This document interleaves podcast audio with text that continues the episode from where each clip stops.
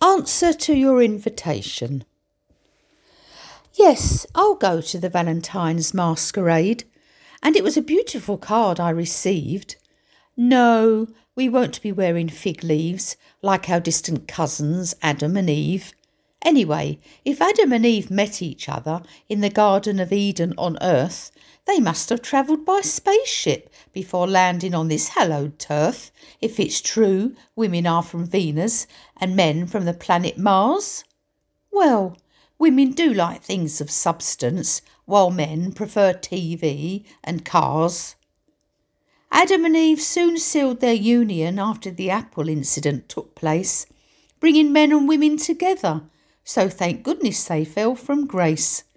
We should get one thing straight, though, before we go to the Valentine ball. I most definitely will not fall from grace, and I won't be biting the apple at all. P.S.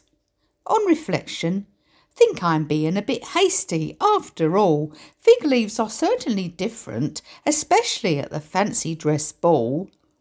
Yes, I did say no dessert after dinner, and a kiss would only be a peck.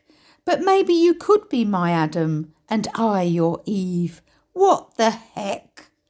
Let's decide with dinner out of the way, and after much drinking of wine, there'll be a trail of fig leaves across the floor.